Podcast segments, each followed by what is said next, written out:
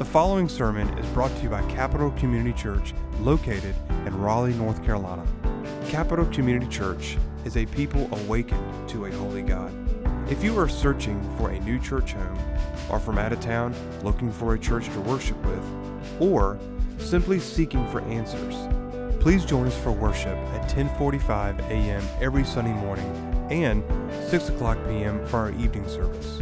If you have any questions, please email us at info at capitalcommunitychurch.com. We pray this sermon will help you grow deeper in your walk with Jesus Christ. Open your Bibles to Psalm 52. It's right before Psalm 53.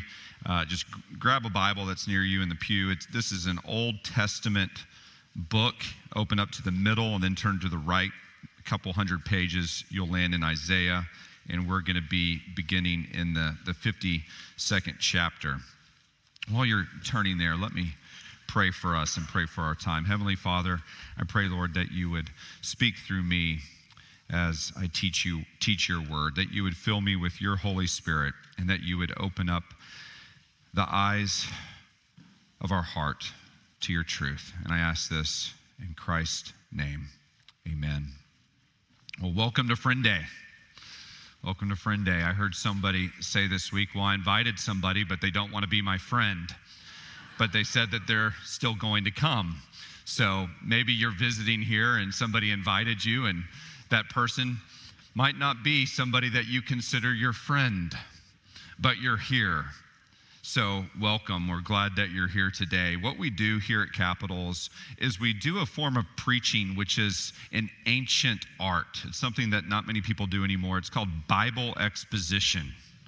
Bible exposition. And what you do with Bible exposition is you open up to a chapter or a verse in the Bible and you explain it.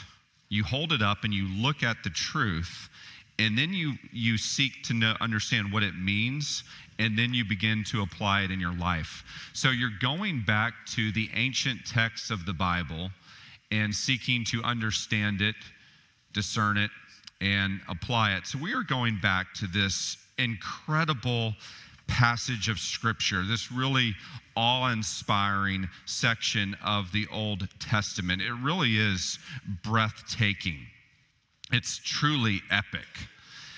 It's written by Isaiah, who was a prophet in the 8th century BC.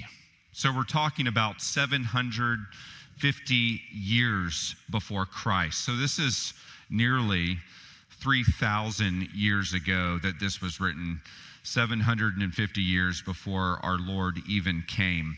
And Isaiah's prophecy or uh, his, his ministry was notable because it spanned four kings. He prophesied for over 50 years. And there's one story I think that's quite interesting. Uh, this is when Hezekiah was king, and the Assyrians came and they basically uh, came outside the city of Jerusalem seeking to siege the city. And Hezekiah said, I don't know what to do. And Isaiah came and Isaiah prayed. And Isaiah said, You don't need to worry. The Assyrian king Sennacherib will not step one foot into this, sit, into this city. And later that day, an angel came down from heaven and killed 185,000 Assyrians, and they left. So that's Isaiah. Uh, tradition has it that he was martyred, that he was put in a tree trunk by a, a wicked king of Judah named Manasseh, and he was sawed in half. So, this is a man who was willing to stand convictionally for his message. We only have this book, the book of Isaiah, which is the collection of his writings. There's no other book that he wrote in the Bible. What's interesting is that sometimes the book of Isaiah is called the Bible in miniature the Bible in miniature because there's 66 chapters in Isaiah and there's 66 books in the Bible. And even more interesting, the first 39 chapters of Isaiah are chapters that relate to judgment. And the last 27 chapters of Isaiah relate to redemption. How many books are in the Old Testament? 39. And then the New Covenant, there are 27 books in the New Testament. So it, it really mirrors the Bible itself. And the capstone of the book of Isaiah, really the, the crown jewel of Isaiah, is chapter 53. Chapter 53, in the last few verses of chapter 52. Because it is here that Isaiah speaks of someone who is called the suffering servant, the suffering servant. And for this reason, chapter 53 is called the Old Testament gospel. It is the good news of the Old Testament, the good news of the coming Messiah. There's a story in Acts chapter 8 of an Ethiopian eunuch. He was a treasurer in Ethiopia and under the, uh, the reign of Candace. And he was somewhere in Israel, and he was sitting in his chariot, and he was reading this section of scripture. And Philip, who was one of the deacons in the early church, came across him and he said, can I help you? He said, Well, yes, you can help me. I'm, I'm reading this. I'm, I'm, I'm reading this verse. Like a sheep, he was led to the slaughter, and like a lamb before its shears it's silent. So he opens not his mouth. And the eunuch asked Philip, Do you know who this refers to? And Philip said, Why, yes, I do. In Acts 8:35 says Philip opened his mouth and beginning with this scripture he told him the good news. That's that's the word gospel. He told him the gospel about Jesus, the good news about Jesus.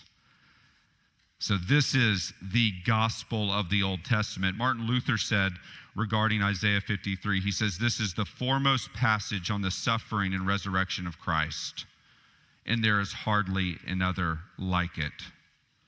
Charles Ryrie theologian, said one of the most treasured and important passages in the Old Testament is Isaiah 53. Now, I want you to look at verse 13, and I want you to circle or underline this word servant. Servant. In the book of Isaiah, the servant is a theme that runs throughout the entire book. And the word means slave servant, somebody who serves. It's Hebrew word ebed. And at first, in the book of Isaiah, this phrase, the servant of the Lord, refers to the entire group of people known as Israel. It refers to the nation of Israel, that all the people collectively are to be the servant of the Lord. But then something switches beginning in Isaiah chapter 42. There are four sections uh, beginning with Isaiah 42 in the book of Isaiah where the servant refers to somebody singular, an individual, somebody that the rabbis begin to teach would be the Messiah, somebody who would be the representative of the people. For example, jot down this verse Isaiah 49 3 says, He said to me, You are my servant, Israel, in whom I will be glorified. So the servant comes to be one person in Isaiah chapter 42. One person. And we know that this is one person, and it cannot be the nation of Israel for four reasons. Let me give these to you. First, because this servant perfectly executes the will of the Lord. This servant perfectly executes the will of the Lord the nation of Israel fell in many ways. They did not obey Yahweh perfectly. So we know that this cannot refer to the nation. Second, the servant suffers unjustly, whereas Israel did not. Remember, Israel went off into captivity, they went into Babylon, they suffered many things, but all of that was because they were being punished by God. This servant suffers unjustly, even though he is righteous. Third, this servant suffers on behalf of the people, where Israel does not suffer for anyone. The nation never suffered for the Gentiles or anybody else. The nation suffered for their own wrongdoing. And then, fourth, this servant is ultimately vindicated for his righteousness. Now, I emphasize this that this is a singular servant because beginning in about 1200 AD, so about 800 years ago, uh, the rabbis, the Jewish rabbis, said, uh oh, if we, if we believe that this passage of Scripture is referring to the Messiah, then it is Jesus Christ. And so they switched their interpretation. Remember, I told you that the Jews for thousand years had interpreted this as referring to the Messiah. They, they changed their belief and they said, no, it refers to the nation, it doesn't refer to a singular person. But clearly, it's referring to an individual. And when you read the New Testament, you see the apostles quote Isaiah 52 and Isaiah 53 again and again and again and again because the apostles to a man believed that this was a incredible prophecy that predicted in detail what the Lord Jesus Christ would do and who he would be. And it's really startling when you actually begin to look at this prophecy about how it outlines and defines the Lord Jesus Christ and his ministry. So, this morning, what I want to do is I want to show you, with our time, three characteristics that this servant song of Isaiah 52 and 53 shows us about the Lord Jesus Christ. Three characteristics about the suffering servant. First, beginning in verses 13 to 15, this is the first stanza of the song. I want you to see the preeminence of the servant. The preeminence of the servant. What's fascinating is that Isaiah begins with the end.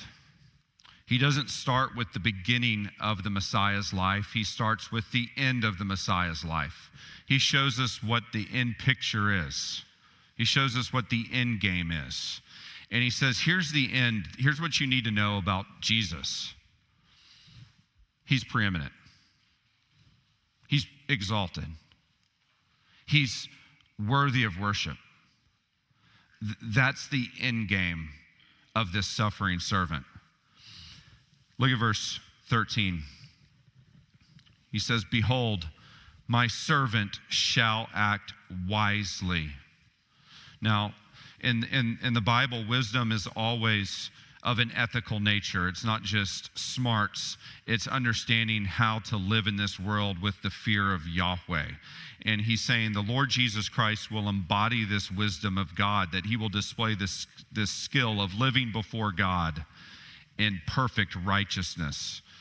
The Apostle Paul says in Colossians 2 3, in Christ are hidden all the treasures of wisdom and knowledge. So when you read the Proverbs, Solomon wrote the book of Proverbs by and large. But even Solomon fails to live out the wisdom that he writes. Jesus lives it out perfectly, walks before God perfectly. And that's why Jesus was such a fascinating person when he spoke. He was filled with wisdom. People couldn't stop listening to him teach.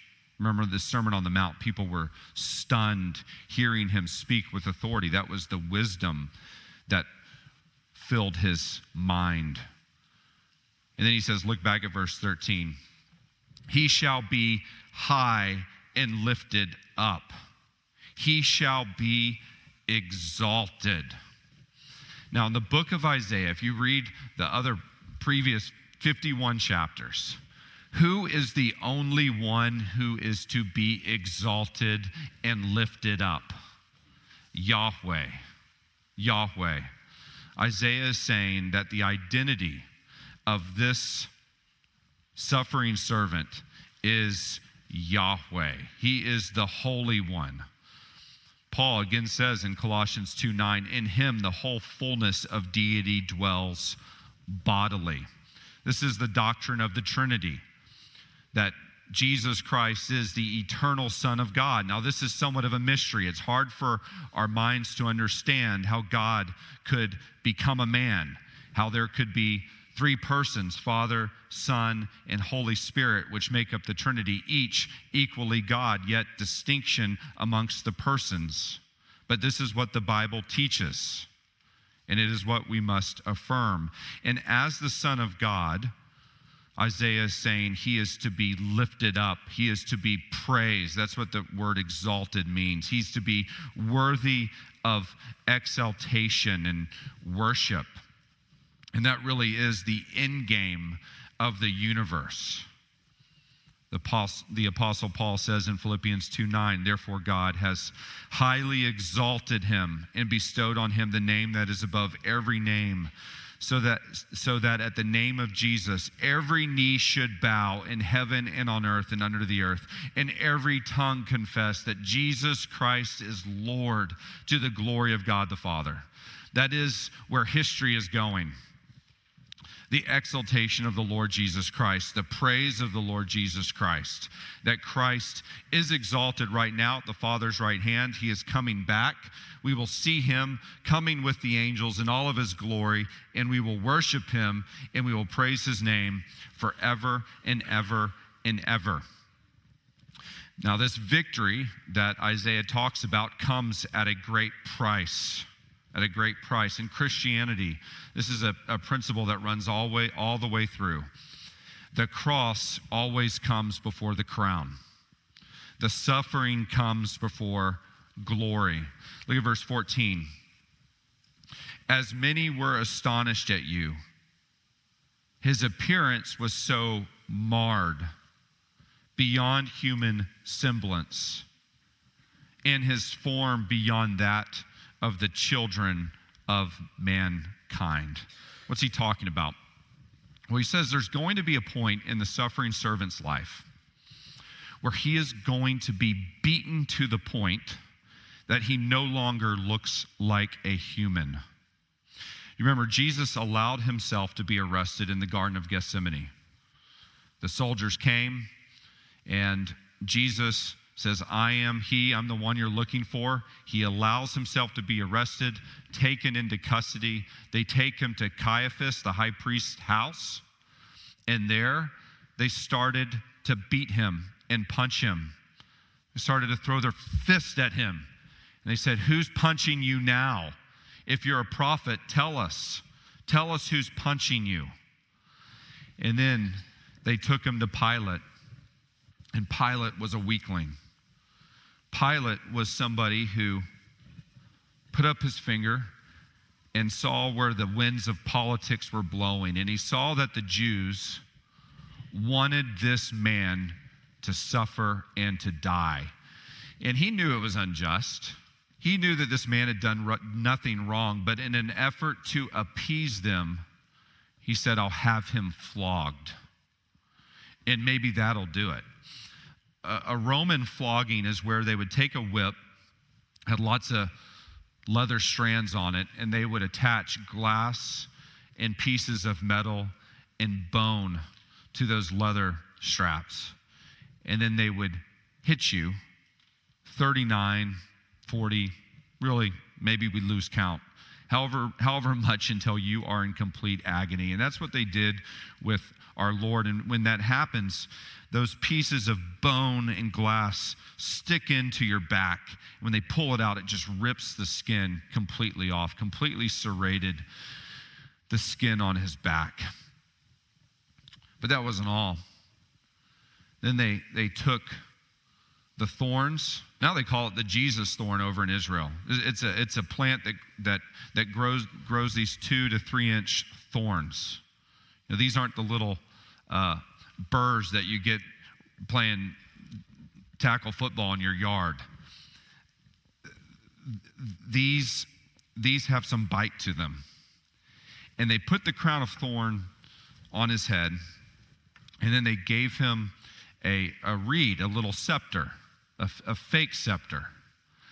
And they would take that little scepter from him, and they would beat that crown of thorns, hammering it into his head. So his scalp was completely maimed. And the blood must have flowed down his face to the point that you couldn't even identify his facial features. And then they marched in a fake parade before him, pretending to salute him, saying, Hell, King of the Jews. You see, he was marred, the prophet says, beyond human semblance. The Legacy Standard Bible translates it like this it says, So his appearance was marred more than any man, in his form more than the sons of men. They turned him into somebody who was unrecognizable. You couldn't do it justice with the movies. Jim Caviezel can do it justice. He, he was turned into something that looked otherworldly, Isaiah says, beyond human semblance. But I came across a quote this week. This is St. Augustine. He said, His deformity is our beauty. Hmm. But that wasn't all. Pilate gave the unjust sentence. Jesus allowed himself, at any point, he could have spoken a word and the angels would have come down to rescue him, but he allowed himself to go to the cross. Look at verse 15 for this purpose. So he shall sprinkle many nations. He shall sprinkle many nations. That word sprinkle is an important Hebrew word. It's used in reference to the priest, the, the, the priestly sacrificial system of the Old Testament. On the Day of Atonement, the priest, the high priest, would take two goats. One was called the scapegoat, and he would put his hand on that goat and pronounce the sins of the people and he would send that goat out into the wilderness, symbolizing the fact that God was providing a way for your sin to be carried far away. But that wasn't enough. He would take the other goat and he would pronounce the sins of the people on that goat, and they would slaughter that goat. They would slaughter that goat, and they would slaughter that goat as a symbol that a payment must be made for sin. And the priest would take the blood of that goat and he would go into the Holy of Holies, the Holy of Holies, where the Ark of the Covenant was. You know about the Ark of the Covenant. You've seen Indiana Jones, right? You would go into the, the Holy of Holies. He would do this one time a year. And on the Ark of the Covenant, in the middle of those two angels where their wings were spread, the two golden seraphim, was what was called a mercy seat. And he would sprinkle that blood on the mercy seat as a propitiation for the sins of the people. That means a sin satisfaction for the sins of the people. And here's what Isaiah said, is saying is that Christ is this not just this priest for Israel, but he's this priest of the nations who propitiates the wrath of God for the nations. His blood redeems people from every tribe, tongue, and people. In fact, John says in, in Revelation, he sees the heavenly vision, and the angels and the elders are crying out in heaven to, to the risen Christ, saying, Worthy are you to take the scroll and open its seals, for you were slain, and by your blood you ransom people for God from every tribe, tongue, language, and people and nation. And the past 2,000 years have testified to this fact. As we've seen the gospel go forth, and people from all different ethnicities, from all different nationalities, from all different languages, from all different continents. I think every continent except one Antarctica, right? People from all over the globe have trusted and believed in the Lord Jesus Christ. Now, look at this. Um, look at this last verse 15 of chapter 52. Kings shall shut their mouths because of him, for that which has not been told them they see, and that which they have not heard they understand. Now, what Isaiah is saying here who is the greatest of men? The greatest of men are kings. Kings are the greatest of men. So, what Isaiah is saying is that the greatest of people, from the least to the greatest, no one excluded, their mouths will be shut because of the Lord Jesus Christ when they hear and understand the good news of the gospel of what he has done. When, when they understand, he says, when they see, and that which they have not heard, they understand. When they hear the good news, their mouth is stopped. Here's what this means. When you open your mouth, as we did earlier, we were singing those hymns, those great hymns of the faith until the projector went out. But we're singing hymns, we're opening our mouths. That's exaltation, singing praises to God. And the Bible says that's a sweet aroma to God, that God loves hearing the praises of his people. That's why we sing. I once heard Warren Wiersbe say, he says, exaltation is when we open our mouths and praise his name. Worship is when we stop talking and we bow down before him. That's what Isaiah's talking about here. He's saying it comes a point where you simply bow down before this exalted, suffering servant. And the praise becomes worship. That's what the Greek word worship means, proskuneo. It means to bow down. Do you remember Isaiah chapter 6? Famous chapter where Isaiah has the image of God. He sees God in his holy heaven, sees the angels. And you remember what Isaiah says? He says, Woe is me, for I'm a man of unclean lips. He says, Now is the time for my mouth to be shut. When was the last time that your mouth was stopped because of the transcendent beauty of the Lord Jesus Christ? Where you, your heart was so caught up in his worship that you were rendered speechless. He is King of kings and Lord of lords, and he is exalted.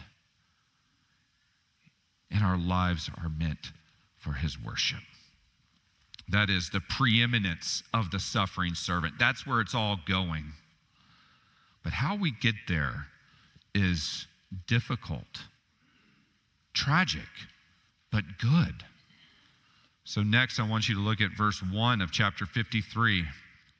And I want you to see the pain of the servant, the pain of the suffering servant. And, and there's several things that I think are painful as we look at his life. And the first is is that few believed in him. Few still believe in him. Jesus said the way is narrow that leads to life and few are on that path. Few enter it. Few believe. Look at verse 1. Isaiah asks a, a rhetorical question. Who has believed what he has heard from us, and to whom has the arm of the Lord been revealed? In other words, he's like, I'm looking around, I don't see anybody that believes. Who's believed? I don't see anybody acknowledging that, that he's Lord. I don't see anybody acknowledging that he's the Messiah. Sometimes it feels like that, doesn't it, in this world? You, you look around and you say, where, where are God's people?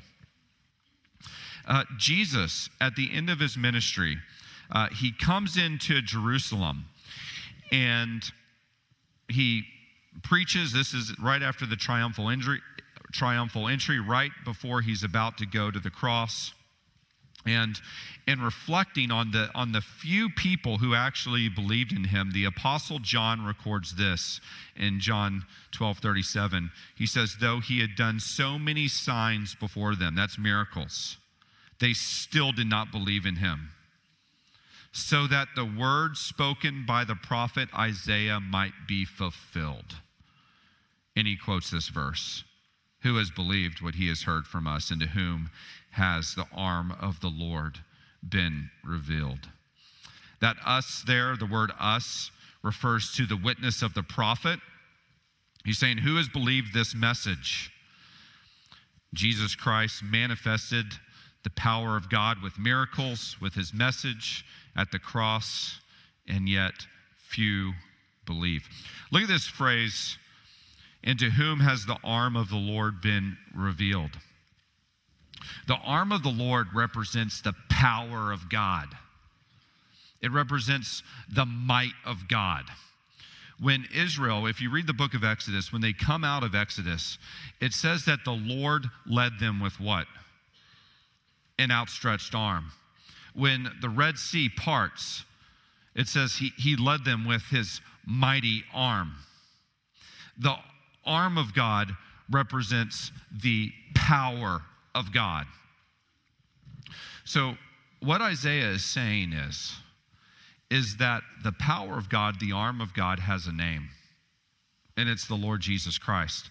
Paul confirms this. You remember in 1 Corinthians chapter 10, he says, The rock followed the people of Israel, but the rock was who? Christ. Jesus Christ was the one in the cloud leading the people of Israel. Jesus Christ was the one parting the Red Sea. Jesus Christ is the right arm of God, He is the power of God. But what the world did not expect is for the right arm of God to come as a baby. The, the world did not expect for the power of God to be manifested and demonstrated on a bloody cross. The world did not expect the power of God to be witnessed in weakness. The world did not expect a man who only owned one robe. He said, The Son of Man has nowhere to lay his head. They expected him to be living in the Hilton, to staying in the palace. They didn't expect him the way that he came. Therefore, few believed. Few believed. Paul says in Romans chapter 10, verse 16. They have not all obeyed the gospel, the good news. And then he quotes this verse. For Isaiah says, Lord, who has believed what he has heard from us? Why do so many people refuse to believe in the Lord Jesus Christ? Why do so many people refuse to believe? Well, I'll tell you why because Jesus Christ was crucified. That's it. Jesus Christ was crucified. You say, well, mm, is that really it? Why was Jesus Christ crucified? As a substitute for what? Sin. Oh. You mean that there's this thing called sin and I'm accounted as a sinner? Yes. Yes. Oh, well, I really don't like this message anymore. Because now, now it's getting a little personal. Now it's getting, you're, you're beginning to step on my toes. Yes. That's what the gospel is about. It's about the fact that Jesus Christ died to save sinners. For the Jews in the Old Testament, the book of Deuteronomy says anybody who hangs on a tree is cursed. Greeks wanted a God who was strong. They liked their Zeus and Apollo. They wanted a God who, who was seen in power. And yet Christ was proclaimed crucified. This, isn't a, this isn't a God who appeals to me. That's why Paul says, For Jews demand signs and Greeks seek wisdom, but we preach Christ crucified, a stumbling block to Jews and folly to Gentiles. The second reason why his life was painful, just taking it back and, and looking at it, is that he had a low birth. He had a low birth. In the ancient world, your birth was, was everything. You often didn't rise above the social status that you assumed, but Isaiah says, look at verse 2 For he grew up before him like a young plant and like a root out of dry ground. This speaks to his lowly birth. Uh, a young plant, it, it, refers to a young shoot, you know, that comes out of the, the, the trunk of a tree, just a little sapling. And this speaks to the unexpected way that the Messiah came. It seemed insignificant. He was born to a virgin, Mary, as prophesied, by the way, in this book in Isaiah chapter 7, verse 14. His stepfather, Joseph, was not a man of note, even though he was of the Davidic line. He was a carpenter in a place that was off the beaten path. Nobody really knew about it, called Nazareth. And moreover, when he was born, you remember his parents came to Bethlehem because of the census. And when they got to Bethlehem, there was no place for them to stay. So they went to a, an inn or a stable. They went to a, to a place where animals were kept. And after he was born, he was laid in a manger. Ancient people didn't lay their babies in mangers. That was, that was a sign, remember, even to the shepherds, that they were to find him lying in a manger wrapped in swaddling clothes. And Isaiah says, like a root out of dry ground, he came at a dark point in history where, where spiritually speaking, there had been 500 years of silence, no prophetic word. And he came to this obscure place, eventually Nazareth. One of his disciples, Nathanael, said, Can anything good come, come from Nazareth? I don't know. The point being, he's this lone light in the sea of darkness. And third, he lacked a majestic appearance. Notice this phrase he had no form or majesty that we should look at him, and no beauty that we should desire him. I think this is really interesting. This speaks to his physical appearance. You know, George Washington, wherever he went when he was riding his horse, they said he looked like a king. When he came into a room, you know, people just stood up a little straighter, became a little quieter. And some people have that effect. They're majestic looking people actors and actresses are often chosen not because how well they can act, but because they look beautiful. You know, if people get bored with the show, they'll keep watching just because the, the, the features of the person are pleasing to the eye. Beauty is found in symmetry and proper proportion, that everything is perfectly aligned and balanced. And what Isaiah is saying about the person of Christ is not that he was an ugly person, it's not what he was saying, but that he wasn't majestic either. This word beauty actually refers to seeing or appearance. What he's saying is, is that there was nothing about his physical features that would cause you to catch your eye. Nothing about his physical features that would cause you to look twice. He sort of physically blended in you remember when the Sanhedrin wanted to find Christ, they got Judas and they said, Will you betray him for 30 pieces of silver? And Judas agreed.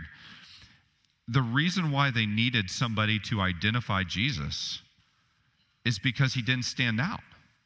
Have you ever wondered that? You know, they go into the, which one's Jesus? You would think all the miracles he did, every, all the preaching he did, they would know exactly who Jesus was. They, they couldn't identify which one he was, except by the kiss. He didn't have a majestic appearance like he appears on the, the kids' coloring sheets or in the movies. But what's truly remarkable is, is all of that changed when he opened his mouth. When he opened his mouth, people sat up and listened. He was the greatest preacher the world has ever known, the greatest prophet the world has ever known, the greatest speaker of truth the world has ever known. There was at one point where he was speaking in the temple and the synagogue and the, the temple officials sent the temple guard to go arrest Jesus. They said, Go arrest him. Go arrest him right now. And Jesus It, it was during the Festival of Lights, the, festi- the festival of what we know today as Hanukkah. And, and Jesus stood up and he said to all the people, He said, You know what? I am the light of the world. Whoever follows me will no longer walk in darkness, but will have the light of life. People were just listening to him. And those officials, guess what they started to do? The, the people who went to arrest him, they started listening too. They couldn't arrest him. They went back and the, the Sanhedrin said, Well, where is he? They said, we couldn't, we couldn't arrest him. Nobody has ever spoken like this man before. People marveled at him. But they marveled because of the truth that was in him, because of the beauty of his character and the wonder of his person, not because of his outward appearance. And then the fourth aspect of his pain is in verse 3. Look at verse 3. And that is, he was despised and rejected. He was despised and rejected by men, a man of sorrows and acquainted with grief. By and large, Jesus Christ was rejected by his own people. There's one point in his ministry where he's, he's preaching in a room, he's talking to his disciples, and somebody comes and says, Jesus, your mother and your brothers are outside waiting for you. They want to bring you home because they, they think that you've lost your mind, essentially. And he says, Who are my mother? Who are my brothers? but these my disciples. That's who my mothers and brothers are. Uh, John chapter 7, Jesus' own brothers don't even believe in him. End of John chapter 6, Jesus had this huge following of disciples. Turns out they were false disciples because they all leave him, with the exception of the 12. He's rejected and despised and as one from whom men hide their faces, he was despised. Uh, in this world, it's a, a shame honor culture. A shame honor culture. So when somebody is receiving great shame, you hide your face from them. You don't want to be associated with them. Remember when Jesus was at Caiaphas's house being tried? And in the courtyard, Peter was there. And a little girl says, Aren't you a Galilean too? Weren't you, weren't you one of his disciples? I do not know that man. Peter hid his face, hid his face from the Lord Jesus Christ. And then look, he says, And we esteemed him not. Not only was he shamed where people hid their faces and he was despised, but we esteemed him not. We did not hold him up. We did not give honor to him. And I think Isaiah here is speaking of the Jews generally, but he's also speaking about the world. That the world fails to esteem the Lord Jesus Christ even today. The one worthy of honor, worthy of worship, is shamed. Ever go to a, a think about this, go to go to your business. It's a secular company. Lots of secularists. And somebody says, Are you a Jesus follower? And all that goes with it? Are you, are you ready to claim that title of being associated with Him? Yeah, I'm one of those people. I'm one of those Bible people. I'm one of those Christ followers. It's becoming harder and harder and harder in this generation to be a Christ follower. Jesus said this You better count the cost of what it takes to follow me. And those words mean now, those words mean more now than they did 50 years ago in America. Because the cost is greater now to following Christ.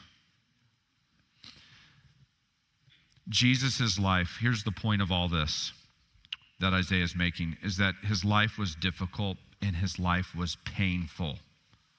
It was a challenging because Jesus was looking forward to the eternal reward. I emphasize that because there's a Christianity here in America that says that Jesus wants you to be happy, healthy, and wealthy now. It's called the prosperity gospel. That gospel doesn't exist. In fact, it's a false gospel that takes you straight to hell. Jesus had the cross before the crown.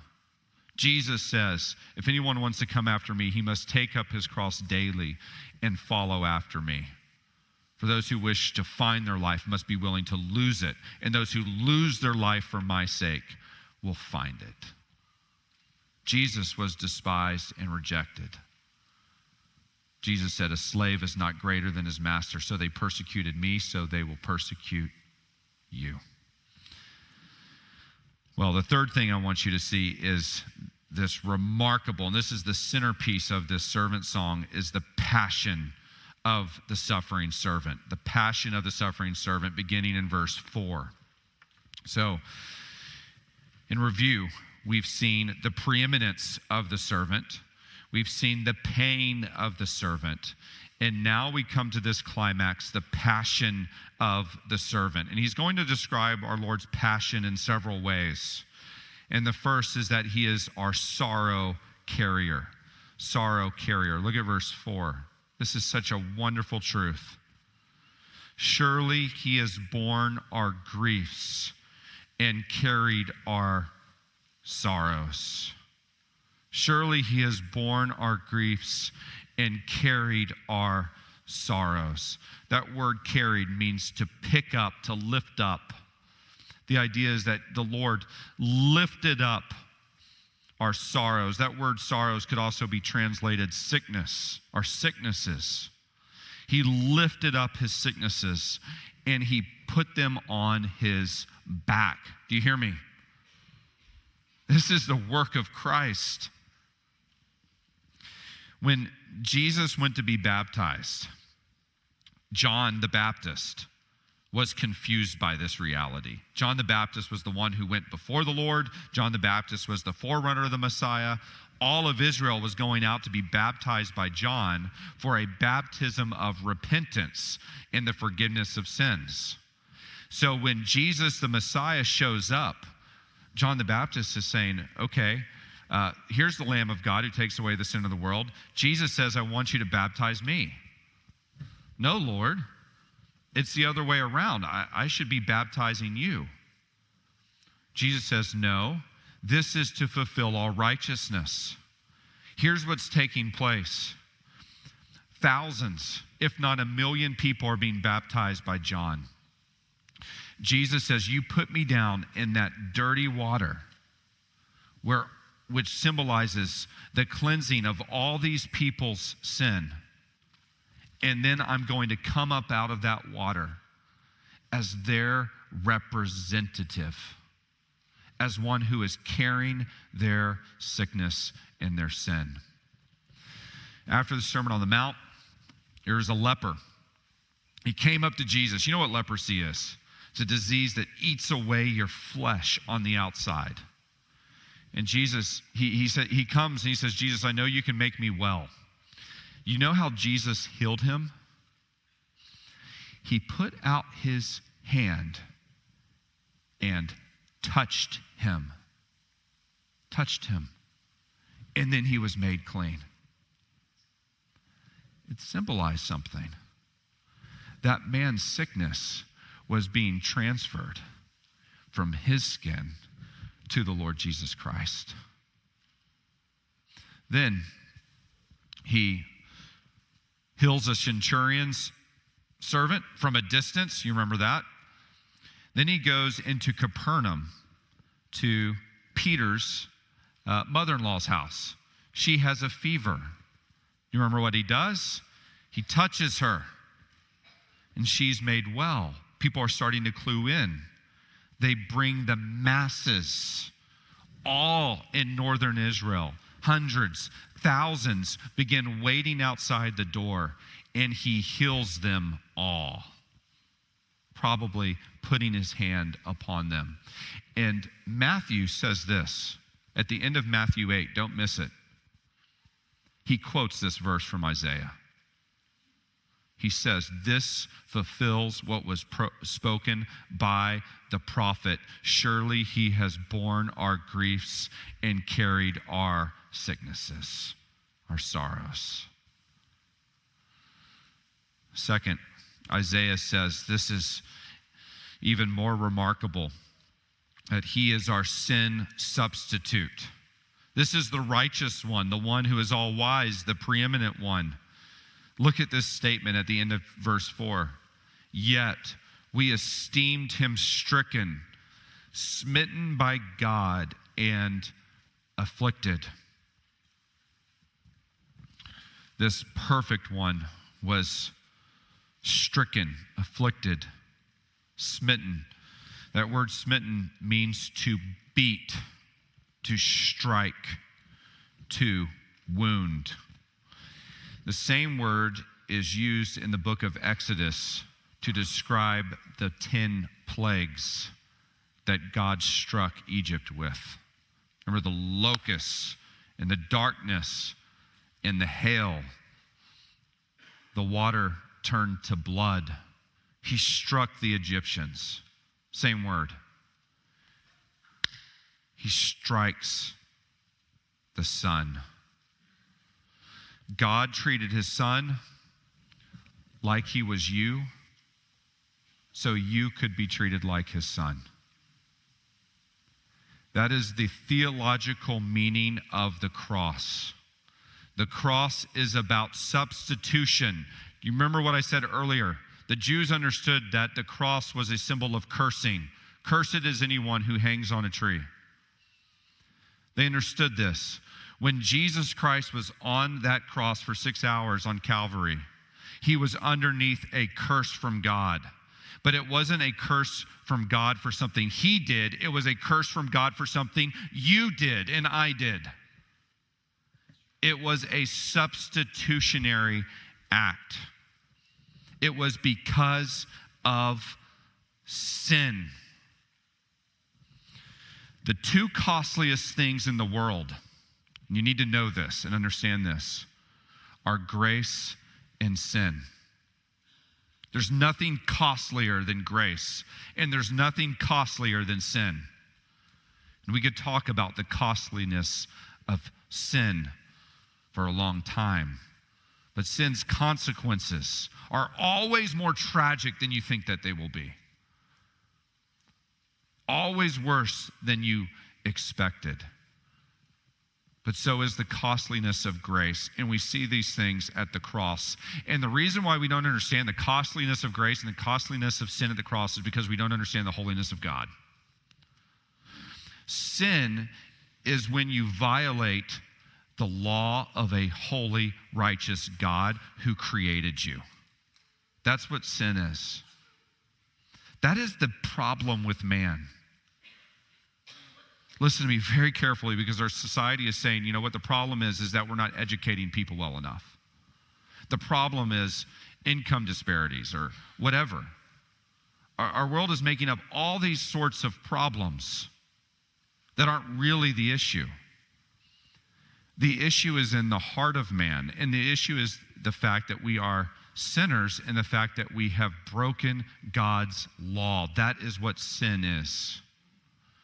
And as soon as you acknowledge that, you must acknowledge the fact that there is a God in heaven who is holy. And that's why everything is done to avoid this truth. But at the cross, we get a glimpse of his holiness and a glimpse of the costliness of grace. And you see, God is a just God. And this is why grace is costly. Is God loves you and he wants to forgive you of your sins. But he simply can't sweep sin under the rug. He's just. He's just.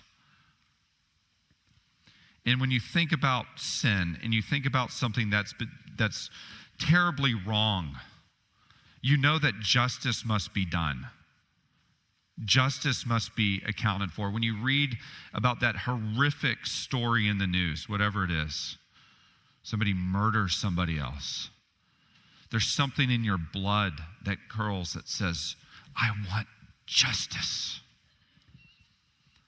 And so it is with God. God demands justice. But in his desire to forgive and show mercy, he must execute justice. And so he executes justice on the Son. He afflicts the Son, he smites the Son. That's why Jesus cried on the cross, My God, my God, why have you forsaken me? It was this judgment of God on the Son, the wrath of God on the Son that he experienced. Look at verse 5. Isaiah says, He was pierced for our transgressions. That's another word for sin. I mean, you couldn't be more plain with, with what Isaiah is saying. He was crushed for our iniquities. Upon him was the chastisement, that's punishment, that brought us peace. This is a vivid description of the cross, that he would be pierced. Talking about nails, this is literally fulfilled, that he would be crushed by the wrath of God, that he would be judged. Peter says, 1 Peter 2, he himself bore our sins in his body on the tree that we might die to sin and live to righteousness. By his wounds we have been healed. And he quotes the second part of verse 5 with his wounds we are healed. The only way for you to be restored with God is by the wounds of the Lord Jesus Christ. That's why Christianity is the only true religion. It's why Jesus said, I am the way, the truth, and the life. And then the second phrase that people don't quote no one comes to the Father except through me. Because there's no other healing atonement for you. Also, look at this. He says, with his wounds we are healed. This is solus Christus, Christ alone. Only the work of Christ heals your wounds. It's not mostly by the wounds of Christ we are healed, and a little bit of our good works, a little bit of church attendance, a little bit of helping other people, a little bit of Bible reading, and his wounds. That's not what he says. By his wounds we are healed. Only by Christ can we be forgiven. And that's why, third point about this passion, verse 6, he is our sacrifice. He is our sacrifice. He is the living sacrifice. Just as those priests in the Old Testament would sacrifice the goat, he is our sacrifice. All we like sheep have gone astray. We have turned every one to his own way. How much do we contribute to our salvation? The sin that makes it necessary. We wander away. Have you ever watched these videos of sheep where the, the you know they need dogs to round up sheep and the dogs will bite them these border collies it's amazing and, and they send out two or three border collies and they're nipping at the sheep and they're getting all the sheep to go in the right place because sheep are inherently dumb and they wander away. I once was at a ranch in Texas and I saw a group of sheep just go right off a cliff into a river. They just they just go places that cause their own detriment and their own harm. And Isaiah says, you know, if we really want to understand what we're like, and our role in all of this. Look at the sheep. We're like the sheep. We go astray, we turn to our own way. But Yahweh has laid on this sheep, on the Lamb of God, the sins of us all, the iniquity of us all. This is what the Lord has done. Now, does this mean that everybody is saved? No.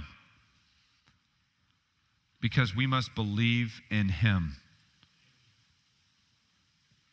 The Apostle Peter says, Believe on the Lord Jesus Christ, and you will be saved. Most people are too prideful to ever admit that they're sinners. They're too prideful to ever admit that they need someone else to atone for their sin. The atonement has been made. Jesus Christ, now, we're looking back retrospectively 2,000 years. He's already made the atonement. But you must believe and trust in Him and trust that His atonement paid the penalty for your sins. And by the way, because He was perfect, He was vindicated. You see this in the rest of Isaiah 53. And He rose again from the dead, guaranteeing that all who trust in Him will one day rise from the dead.